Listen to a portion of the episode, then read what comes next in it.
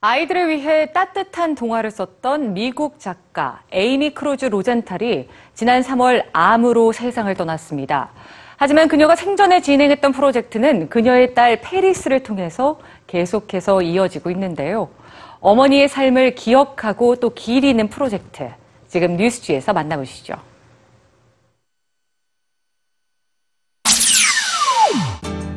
(2008년 8월 8일) (8시 8분) 미국 작가 에이미 크루즈 로젠탈은 시카고에서 시민들과 만나기로 약속했습니다. 사람들이 자신을 알아보지 못할 수도 있어 노란 우산을 들고 간다고 했죠. Beckoning of Lovely 즉 사랑을 부르다란 이름의 이 프로젝트는 에이미와 시민들이 함께 모여 새로운 무언가를 창조하는 자리였습니다. 이 프로젝트는 2009년 9월 9일 그리고 2010년 10월 10일로 계속해서 이어졌습니다.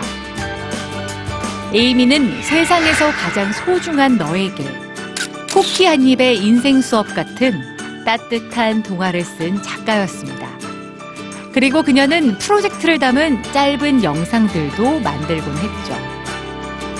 하루는 길가의 나무에 지폐를 매달고 거기에 짧은 글귀를 적어 놨습니다.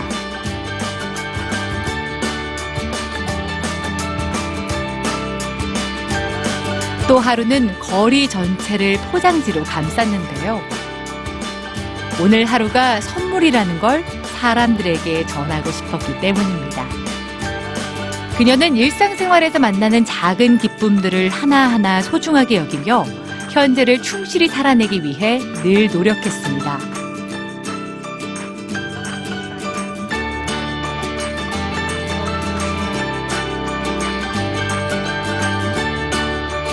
하지만 안타깝게도 2년 전 에이미는 자신이 난소암에 걸렸다는 사실을 알게 됐습니다.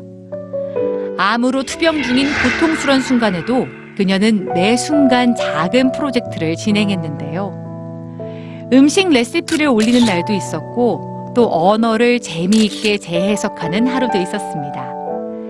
삶의 작은 순간들을 소중하게 여기도록 많은 이들에게 영감을 준 그녀의 프로젝트는 시작한 지 61일째가 되던 날 멈췄습니다.